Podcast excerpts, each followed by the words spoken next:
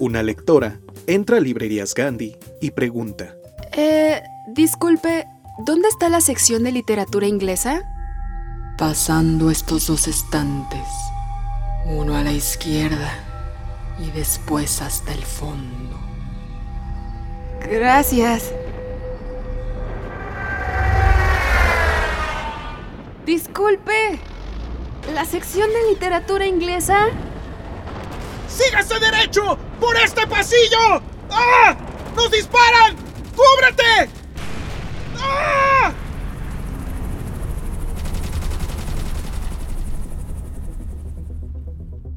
Disculpe, ¿literatura inglesa? Una noche. Su sección se encuentra pasando las obras de Julio Verne. Eh, gracias. Disculpe, señor, ¿usted me puede atender? Llamadme Ismael, pero no me interrumpa. Estoy cazando a Moby Dick. Uf, al fin llegué. En este podcast te traemos muchos mundos literarios. Encuentra el tuyo. Esto es Desde el Librero, el podcast de Librerías Gandhi. Sigue leyendo, sigue escuchando.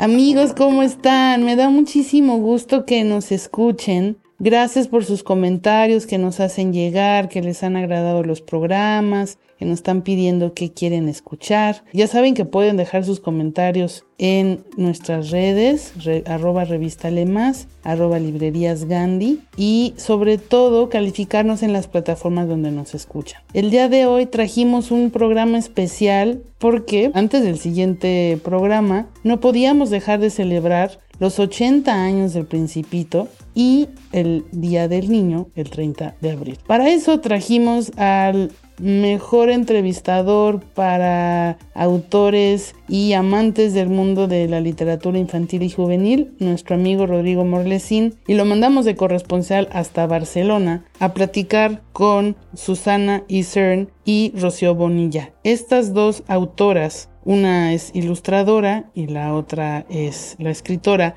de unos libros maravillosos que pueden encontrar en Editorial Flamboyant. Estos libros están rompiendo todo el tiempo eh, récords de, de reedición, eh, premios en la Feria de Bolonia, que es dedicado a la literatura infantil, y a lo mejor les pueden recordar o reconocer de esta serie de libros de El monstruo de colores que hay varios, ¿no? Que va al cole y hay diferentes ediciones, pero este libro de, del monstruo de los colores lleva muchísimos años ya siempre en, alguna lista de alguien que lo está regalando todo el tiempo y siempre están las bibliotecas infantiles. Entonces celebramos el amor además por la literatura infantil de la mano de Rodrigo y Rocío y Susana. Y además les traemos un aviso importante que requerimos de su ayuda. Lo van a poder escuchar un ratito más. Y además Rodrigo todavía pudo viajar a Japón detrás de las pistas del autor,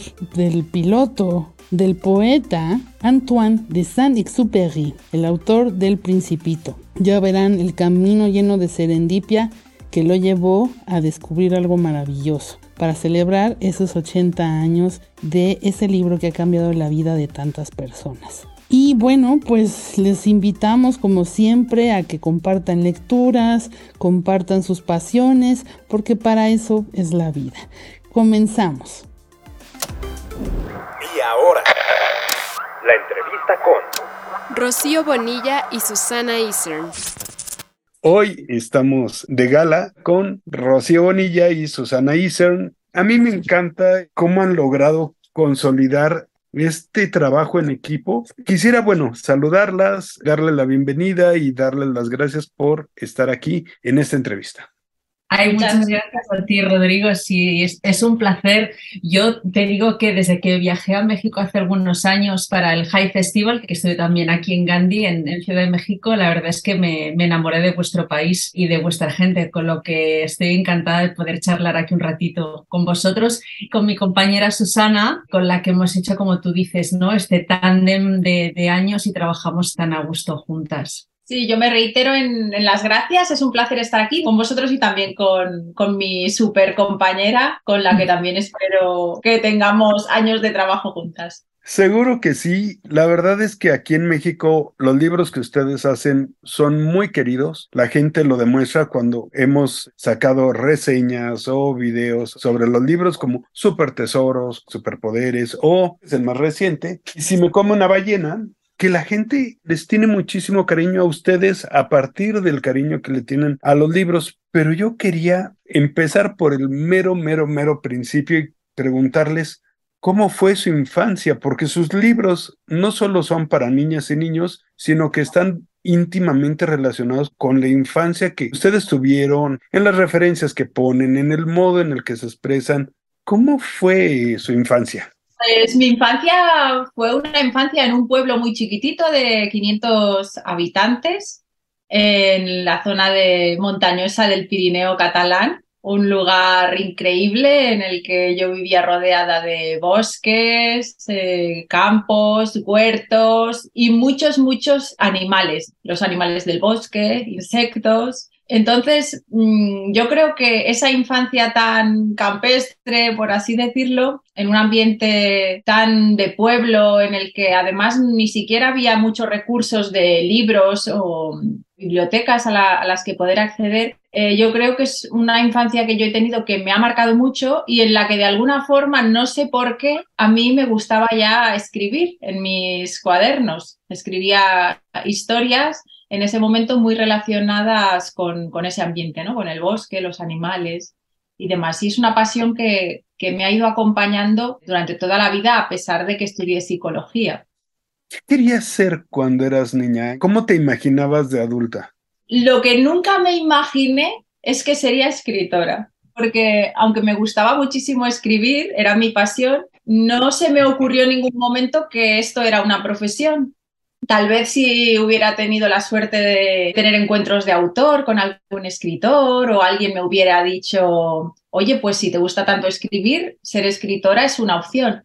Pero lo cierto es que no se me pasó por la mente, nadie vino a iluminarme y, por eso estudié psicología, que en el momento en el que tenía que elegir profesión me gustó mucho también. Me siguió acompañando esta pasión por escribir y llegué al mundo de la literatura de una forma mm, casual, ¿no? Sin premeditación, un poco siguiendo ese instinto de escribir y, un día probando suerte enviando a una editorial mis textos. Pues qué suerte, ¿eh? Rocío, ¿y cómo fue tu infancia? Pues yo, mi infancia fue en una ciudad que, pequeña que se llama Badalona, justo al lado de Barcelona, una ciudad bastante normal, aunque sí que es verdad que vivía cerca del mar. El, mar ha marcado toda mi infancia y mi juventud. Yo amo profundamente el mar yo tenía el mar. Solo despertarme por la, por la mañana y abrir la ventana lo tenía delante de casa. Y, por lo demás, he tenido una infancia muy normal, muy aficionada a la lectura y sobre todo muy aficionada a los lápices y a los, colores desde muy pequeñita. Mi madre decía que yo había nacido con un lápiz en la mano, pero es que realmente yo siempre estaba dibujando, ¿no? Igual que Susana siempre escribía, yo siempre dibujaba. Yo creo que al final eh, hay gente que nacemos predestinados para, para hacer algo en la vida, ¿no? Y entonces, en ese sentido, me hace gracia porque a veces me preguntan que cuando yo dibujo mis escenarios y mis personajes, ¿en quién pienso? ¿no? ¿En la Rocío pequeña o pienso en mis hijos ahora? Y yo creo que es una mezcla de, de, las dos infancias. ¿no? Hay una gran parte mía autobiográfica, pero también hay una gran parte de dinámicas familiares actuales. ¿no? Yo creo que la gran diferencia entre mi infancia y la de mis hijos ha sido la, la ausencia de la tecnología, que aquí, o sea, ha marcado, yo creo, es que no se puede llamar ni diferencia, no es diametralmente opuesta, ¿no? La, la, la, intrusión de esta tecnología de, de, una forma tan bárbara, ¿no? En, en, nuestros, en nuestros niños ha marcado un cambio de infancia absoluto, ¿no? Yo recuerdo aburrirme mucho, pero en el aburrimiento estaba la raíz, estaba el germen de la creatividad, ¿no? De, de inventarse cosas nuevas para, para no aburrirse. Esa, esa es la gran diferencia. Oye, y, y de niña, ¿Siempre imaginaste ser ilustradora o dibujante o creadora de imagen? A mí es que, ya te digo, me encantaba, me encantaba dibujar, dibujaba a todas horas y además es que hacía, pintaba, dibujaba, hacía caricaturas, hacía cómic, hacía todo tipo de expresión artística, expresión gráfica. Tenía muy claro que cuando llegase a la universidad iba a hacer bellas artes. Oigan, ¿cómo se conocieron y cómo empezaron a trabajar juntas estas ideas de libros que, que ahora las distinguen? Pues la verdad es que la culpa fue un poco mía porque yo pedí por Susana, porque me, me llamó la, la editorial Flamboyant para ofrecerme un texto que ilustrar y yo leí el texto y, le dije a mi editora Patricia Martín, le dije, mira Patricia, es que a mí este texto no me acabo de, de, ver identificada en este texto, entonces me dijo, bueno, vale, pues eh, otro texto, ¿con quién quieres trabajar? Y entonces dije, yo quiero trabajar con Susana Isern, porque tú sabes que hoy en día las, las redes, Instagram es un gran escaparate, en su época el Facebook y yo ahí pues sí que estoy muy conectada y veo mucho, ¿no? Investigo a ver quién hay, qué panorama hay, qué escritores, qué, qué ilustradores. Y yo veía que esta Susana Isern hacía muchos libros muy chulos y además le ilustraban ilustradores importantes. Yo decía, ah, yo tengo que estar en el catálogo de esta señora. Entonces eh, le, dije, le dije a Patricia, digo, me gustaría trabajar con Susana. Y entonces fue cuando la, la, llamó para pedirle un texto, nos puso en contacto y bueno, pues entonces ya fue como desde allí, yo creo que ya fue un poco de enamoramiento eh, mutuo. Allí nació un poco nuestra historia de amor literaria, pero claro, yo también tengo que decir que imagínate cómo fue mi reacción cuando me llama una editora y me dice, no, no, que es que te ha pedido Rocío Bonilla. Y yo digo, ¿cómo? Que me ha pedido a mí Rocío Bonilla. o sea, que para mí también fue, ahí va, ¿no? Que, pero ¿qué pasa? Esta mujer, esta profesional eh, se haya fijado en mí. Así que, que, bueno, todo empezó como de una forma muy, muy bonita y, y bueno, cuando las cosas empiezan así, yo creo que solo pueden salir cosas buenas. Así que, que bueno, como dice Rocío, ahí empezó todo. ¿Y se entendieron bien al momento de trabajar ese primer libro?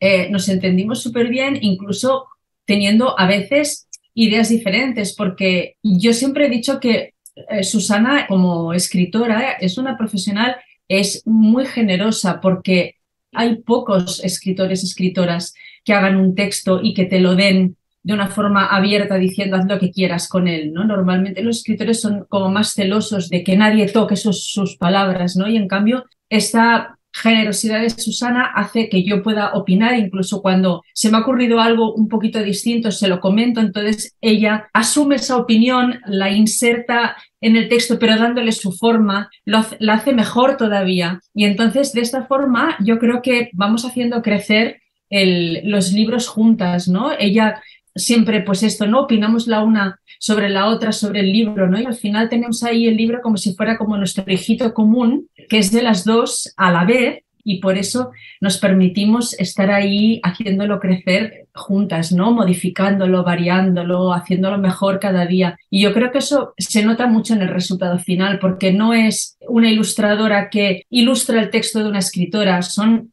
dos autoras que hacen crecer un libro juntas. Y eso, y eso se nota también en la medida de los detalles. Los detalles en las palabras, los detalles en las ilustraciones, las pequeñas cosas escondidas, que eso a mí me encanta del trabajo de ambas, esas pequeñas cosas escondidas que se van representando a lo largo de la historia y que complementan, ¿no? El texto eh, contribuye y es la base, pero al mismo tiempo este, van, van dialogando realmente. Ese diálogo que tienen entre ustedes se nota en las ilustraciones, en el texto y en el resultado final. Y fíjate que no es lo más, lo más común, porque muchas veces, em, o casi siempre, yo cuando escribo un texto, lo lanzo al editor, el editor lo acepta y casi siempre ya lo que me encuentro es con, con un libro acabado, ¿no? Entonces, em, a mí me gusta mucho este proceso de trabajo que surge con Rocío, en el que además una no se siente tan sola tampoco en su, en su parte ¿no? de solitaria en la que uno escribe y necesita también los diferentes eh, puntos de vista de, otros profesionales, como en este caso Rocío o la editora eh, Patricia, Patricia Martín en este caso. Entonces es muy gratificante también, muy enriquecedor ver ese punto de vista desde el otro lado. El Rocío se implica muchísimo en el libro, ella, ella quiere que el libro salga, salga lo mejor posible y eso también es muy de valorar en la parte del autor de las ilustraciones, porque también hay ocasiones en las que el ilustrador toma una parte de, bueno, yo hago mi parte del trabajo, que es ilustrar, y, ya está, y no voy más allá.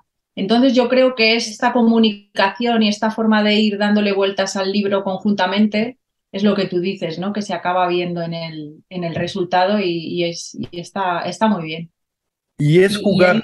Y hay, una, tercera parte que, es, que, que, ha mencionado Susana, que es la editora, que es Patricia Martín, que tenemos la gran suerte de trabajar con una editorial que respeta 100% nuestro trabajo y que además no solo lo respeta, sino que cuando aporta cosas es siempre para sumar. Entonces, este libro de a cuatro manos toma dimensión de seis manos, ¿no? Junto con, junto con Patricia. La verdad es que es un lujo y es un placer trabajar de esa forma.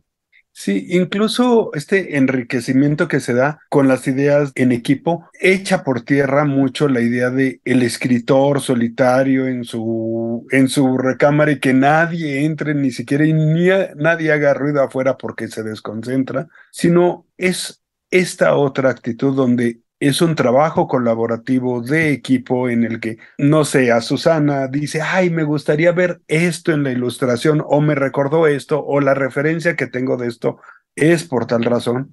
Creo que ahí es donde se vuelve un diálogo, ¿no? Y creo que las lectoras y los lectores lo notan, ¿no? A mí me encanta este tipo de detalles a la cultura popular, como la princesa Lía en un cartel o este juguetes conocidos, ¿no? Eh, solo en esta doble página encontramos a Stitch, encontramos a Winnie Pooh, ¿no? Encontramos un montón de referencias que también nos remiten a la infancia del lector sin importar la edad.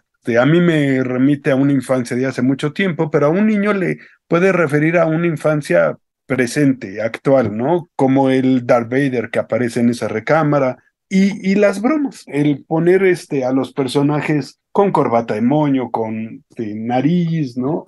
Ese mundo fantástico que van desarrollando entre las dos, creo que es muy rico y creo que ese es el gran gancho que tienen con los lectores. Por eso sus libros se vuelven entrañables pero no es tarea fácil, como acabamos de ver. No es cosa sencilla llegar, llegar a esto, ¿no? ¿Cuánto tiempo les lleva a hacer un álbum ilustrado como estos? Normalmente el procedimiento sería, Susana manda unas ideas a, Patricia y las ponemos en, común y entonces, pues por ejemplo, en el caso de Y si me como una ballena, o sea, yo leí dos parrafitos así cuando los dije, pensé, madre mía, qué locura del libro eh, y, y le mandé incluso a Susana en privado por el WhatsApp, oye, que se supone que tú no sabes nada, pero he leído el texto, no sé qué, y es maravilloso, me encanta, no sé qué, y entonces me entusiasmé. Entonces, le dije a Patricia, sí, a mí me encanta este texto. Entonces, ella está unos meses que trabaja en la historia y cuando ella tiene un, primer texto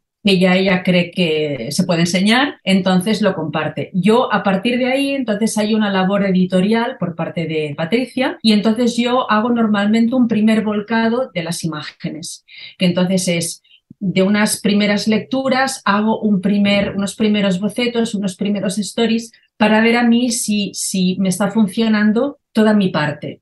Y entonces lo comparto con ellas. Y, y, entonces a partir de ahí, pues sí, se van ajustando cositas. Y en cuanto a tiempo físico, yo creo que desde que llega el texto, fue más o menos a principios de febrero y lo cerramos en mayo, creo, a finales de mayo. O sea, cuatro meses la parte de eh, ilustración y corrección de texto, más el, todo el tiempo que está Susana antes escribiendo la historia.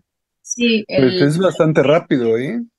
El tiempo que se tarda en escribir el texto depende, bueno, es, es un mundo porque puede haber un texto que te salga muy rodado y que enseguida lo tengas más o menos listo y puede ser que haya textos que se te atascan y que cuesten un poquito más de salir pero el tiempo total, yo no sé si diría que seis meses, más o menos, Rocío, seis meses en total, tal vez. Más o menos, sí. En lo que respecta a la ilustración, yo es que tengo compañeros ilustradores que trabajan en varios proyectos a la vez. Yo soy absolutamente incapaz de hacer eso. Yo cuando me meto, yo necesito eh, hacer una inmersión absoluta dentro del libro y necesito casi mm, irme a dormir y soñar con ese libro para que cuando me levanto por la mañana poder volver a, a meterme dentro de ese mundo, ¿no? Entonces realmente cuando cojo un libro me meto como, mm, me encapsulo dentro de, ese proyecto, ¿no? Y entonces, claro, son jornadas de trabajo realmente muy intensas, muy largas y muy, y muy intensas. Y hablando de eso, y tomando como pretexto el libro de los superpoderes, que es uno de sus grandes clásicos y consentidos, les voy a hacer esta pregunta. En alguna ocasión estaba yo entrevistando a Stan Lee, el creador de Spider-Man y de los Cuatro Fantásticos, y yo le preguntaba que si tuviera un superpoder, ¿cuál elegiría? Y me dijo, no, pero es que yo sí tengo uno. Y yo, ¿cómo? ¿Tienes un superpoder? Dice, sí, ser suertudo, porque cuando eres suertudo, este, la chica que te gusta te hace caso, si no tienes dinero te encuentras un billete en la calle, dice, yo soy así, yo soy suertudo. Y entonces, tomando esa, esa idea y el libro de ustedes, les quería preguntar, ¿cuál es el superpoder que ustedes tienen? Yo en mi caso, hombre, diría que contar historias, ¿no? Ese, ese sí que formaría parte de mi repertorio. Y luego, mm, tampoco te creas que tengo tantos, ¿eh? Pero bueno, eh, diría que, que soy una persona paciente, que soy una persona empática y, los que no tengo, también te los puedo decir, los que no tengo seguro es, por ejemplo, el del orden. y Rocío, ¿cuáles son los tuyos? Yo sí soy eh, muy organizada, eh, extremadamente organizada. Hago siempre mil listas, siempre tengo todo esto lleno de listitas, las to-do, las que ya he hecho, las no sé qué, de los menús de la semana, de no sé cuántos. Y bueno, luego la obvia, ¿no? Pues eh, la creatividad. Y, sí que es verdad que tengo un, un superpoder que yo creo que es el mejor de todos, que es el optimismo más allá de, yo creo que hoy en día el optimismo y más en los tiempos que vivimos es un grandísimo, grandísimo superpoder.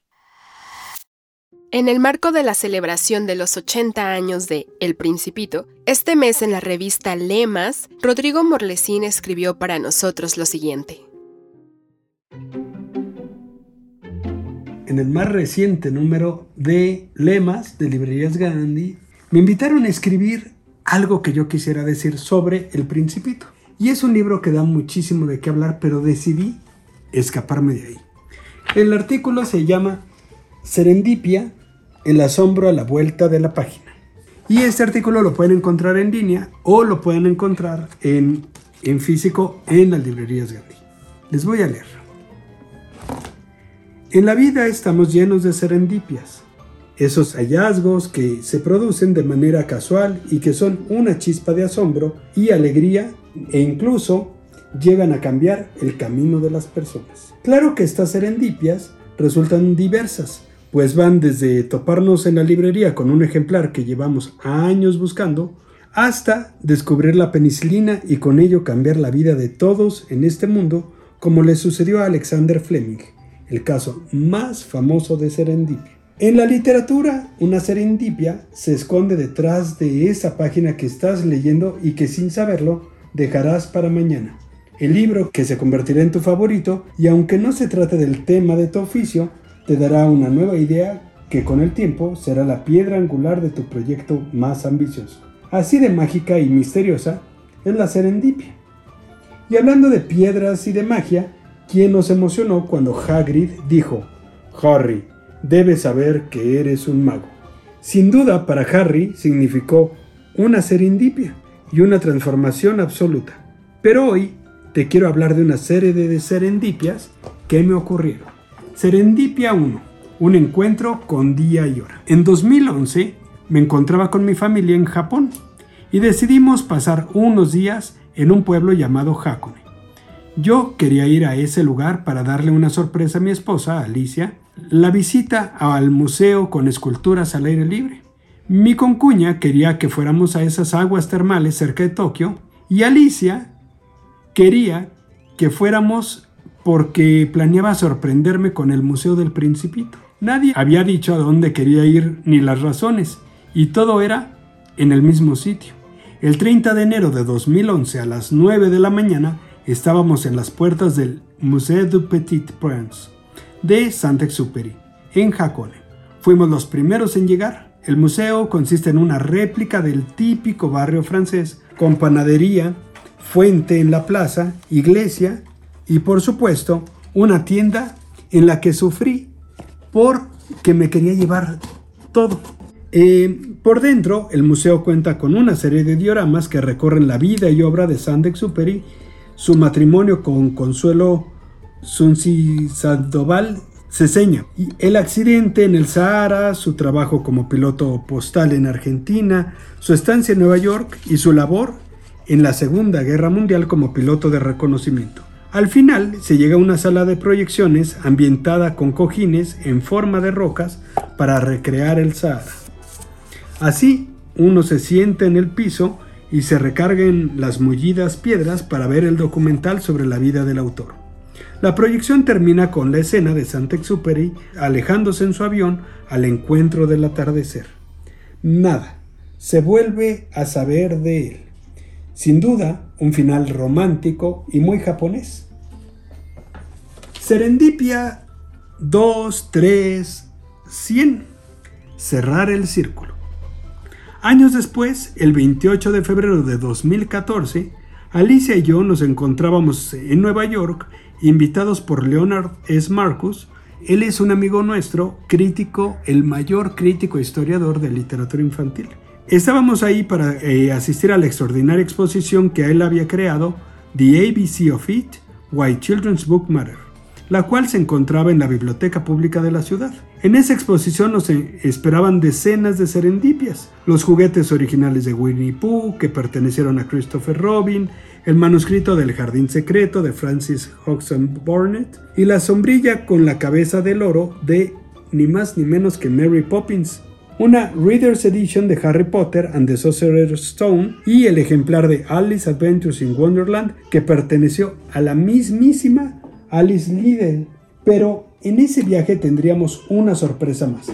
El cierre de aquel encuentro con Saint-Exupéry, ya que a la salida de la expo, Leonard nos recomendó visitar la Morgan Library, en donde se encontraba otra exhibición de Little Prince a New York Story. Ahí descubrimos por qué los neoyorquinos consideran que el principito les pertenece a ellos y no a los franceses. A lo largo de los salones fuimos descubriendo el otro lado de la historia que iniciamos en Jacone. El manuscrito original, eh, también las acuarelas, las cartas. Las cartas mm, no tan amables entre la editorial francesa y la americana por los derechos del libro. Entre las editoriales Reynald y Hitchcock de Estados Unidos y Gallimard de Francia.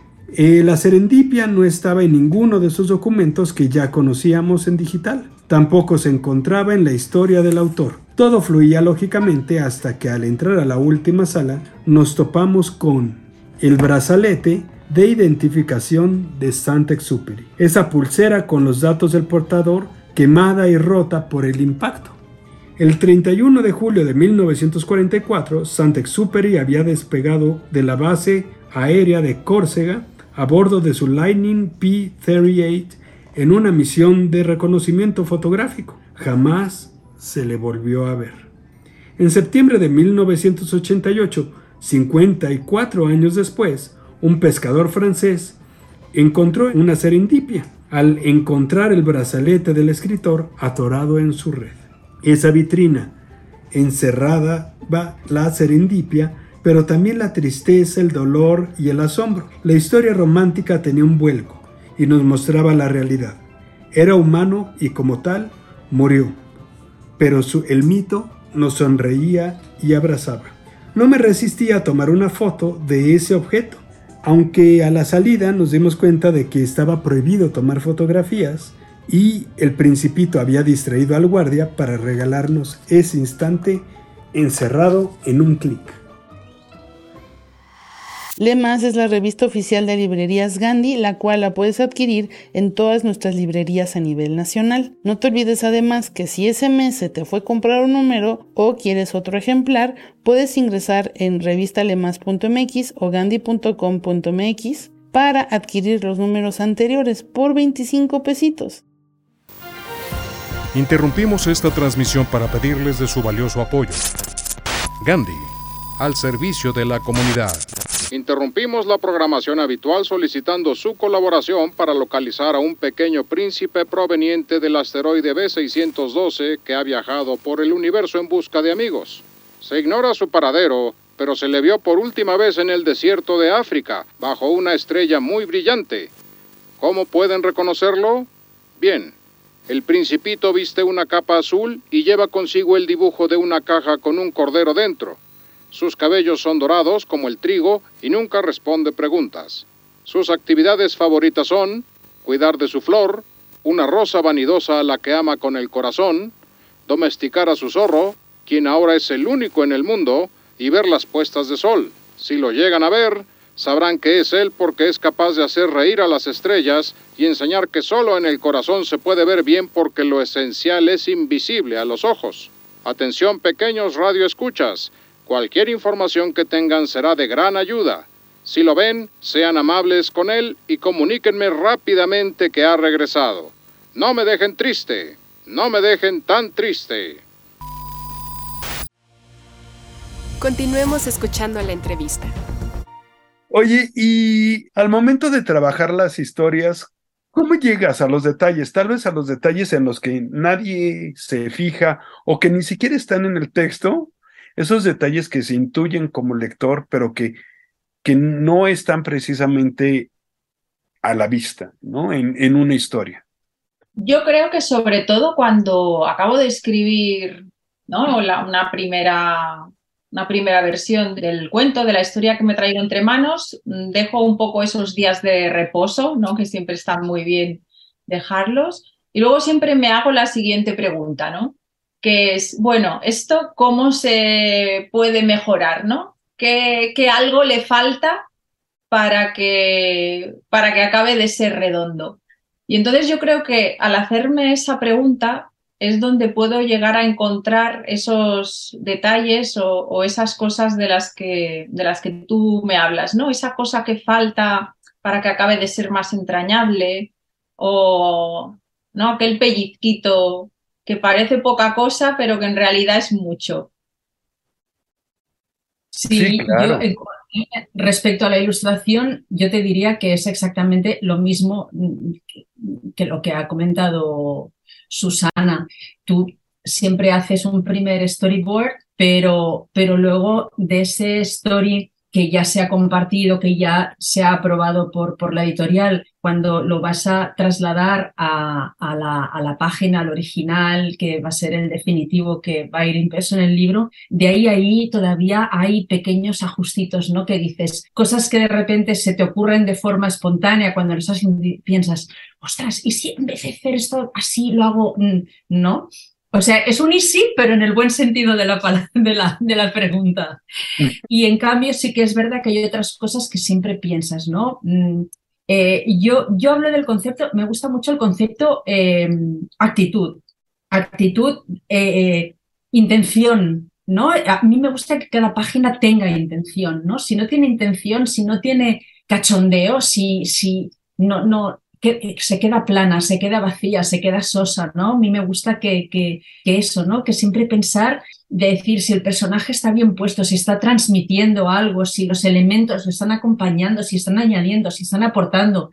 Esas pequeñas cosas, como decía Susana, que me encanta la expresión del pellizquito, ¿no? Esos pellizquitos que parece que no son nada, pero que puestos ahí le están aportando ese plus a la, a la, ilustración y, por supuesto a, la historia y están complementando ese, ese texto.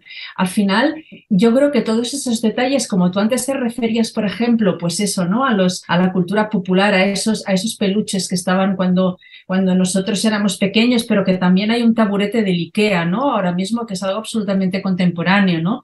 Esa mezcla es la que hace que al final se puedan sentir identificados tanto pequeños como, como grandes, ¿no? Y yo creo que al final esas cosas, sumando al texto de Susana y esa maravillosa forma que tiene de hacer llegar la historia a, todos los corazones, yo creo que es lo que convierte el libro en una historia universal.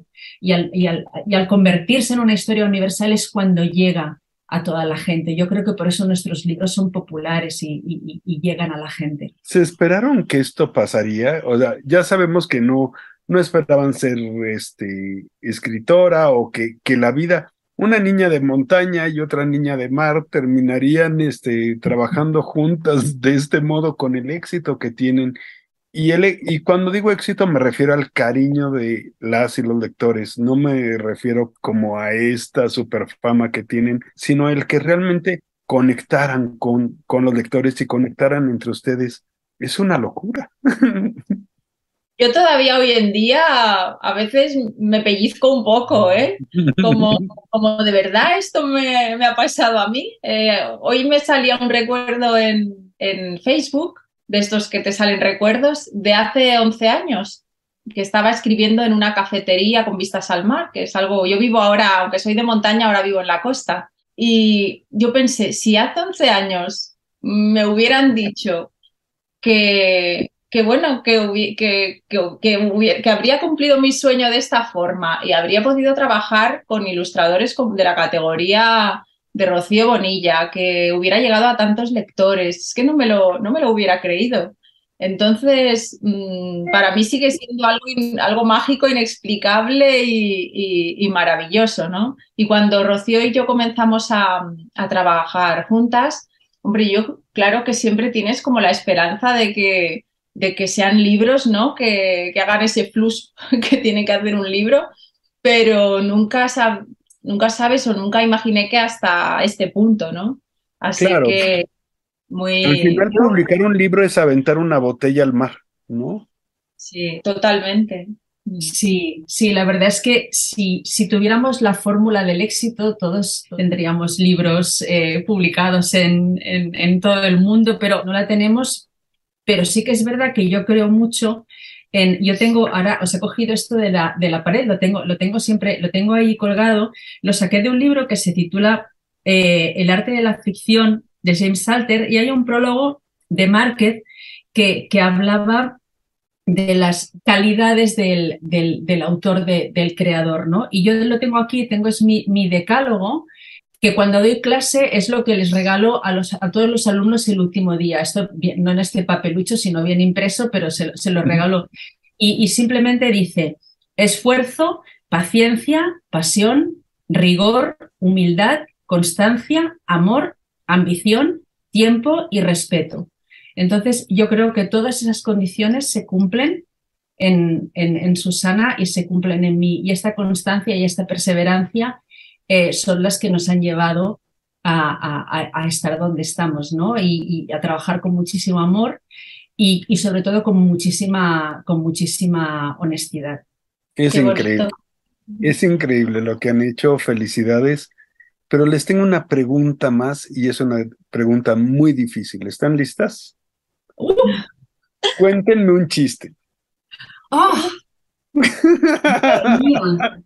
Así que es difícil. Es, a ver, un chiste. Soy muy mala con tantos chistes, pero es que aparte no me sé ninguno. Eh, bueno, me sé, mira, voy, voy, a hacer una cosa, va, voy a contar uno muy corto porque es malísimo y así acabo rápido. ay, no, no puedo porque tiene, tiene una palabra malsonante. Em, Está bien. Todos los, que se, todos los, que se, me ocurren son políticamente incorrectos. ¿Cómo puede ser? Perfecto. Ah, tu primera. Mejor aún. Yo tengo uno muy, muy malo también que es ¿qué le dice un gusano a otro? Es me voy a dar la vuelta a la manzana. Rocío, te toca. Ay, Dios mío, ay, Dios mío. Es un, es un castillo y llega la limusina y el mayordomo abre, abre la puerta y sale un señor y dice el mayordomo, ¿de dónde viene el del señor conde? Y dice el señor conde, de comprarme un aparatito para la sordera.